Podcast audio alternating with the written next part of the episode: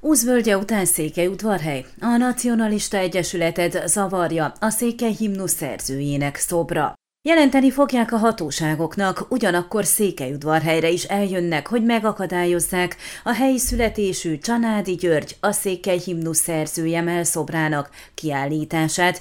Jelentette be Facebook oldalán Mihály Turnovánu, a Román Nacionalista Nemzetútja Egyesület vezetője, aki nem ismeretlen, hiszen az Úzvölgyi katonatemetőben is több nacionalista megmozdulás szervezett. Úgy gondolja, elfogadhatatlan, hogy míg a nagy románoknak nem lehet szobrot emelni az országban, addig ez megtörténhet a szerinte a Horti korszakban a Magyar Rádió főmunkatársaként román ellenes propagandát terjesztő szerző esetében. A szoborállítással kapcsolatos projektet kezdeményező Balázs Ferenc vegyes kar vezetője Bíró Edit egy szerdai sajtótájékoztatón újságírói kérdésre reagálva kijelentette, nem fognak meghátrálni több éves szándékuktól.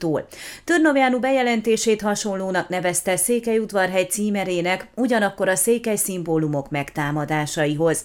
A rossz emberek mindig ott tólálkodnak körülöttünk, de ha mindig a rosszra figyelünk, akkor nem fogunk előre haladni. Miben bemutatjuk a szobrot, használni fogjuk a címerünk, ugyanakkor a magyar nyelvet is, szögezte le. Rámutatott, többször volt az úzvölgyi katonatemetőben, még olyankor is, amikor az említett egyesület nacionalista megmozdulás szervezett, bár nem volt kellemes, hisz benne, hogy az Isten igazságot tesz. Noha legutóbb arról számoltunk be, hogy sokszori helyszínváltoztatás után a Székelyudvarhelyi sétatéren fogják felállítani a szobrot, végül mégis módosítottak ezen. A belvárosi református temetőben, ahol a szerző is nyugszik, találtak megfelelő területet.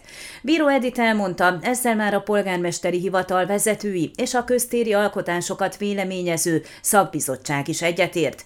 Utóbbiról a szintén jelenlévő Pálfiking alpolgármester, a szaktestület elnöke is biztosított mindenkit, nem csak támogatják az elképzelést, de együtt működnek az egyházszal.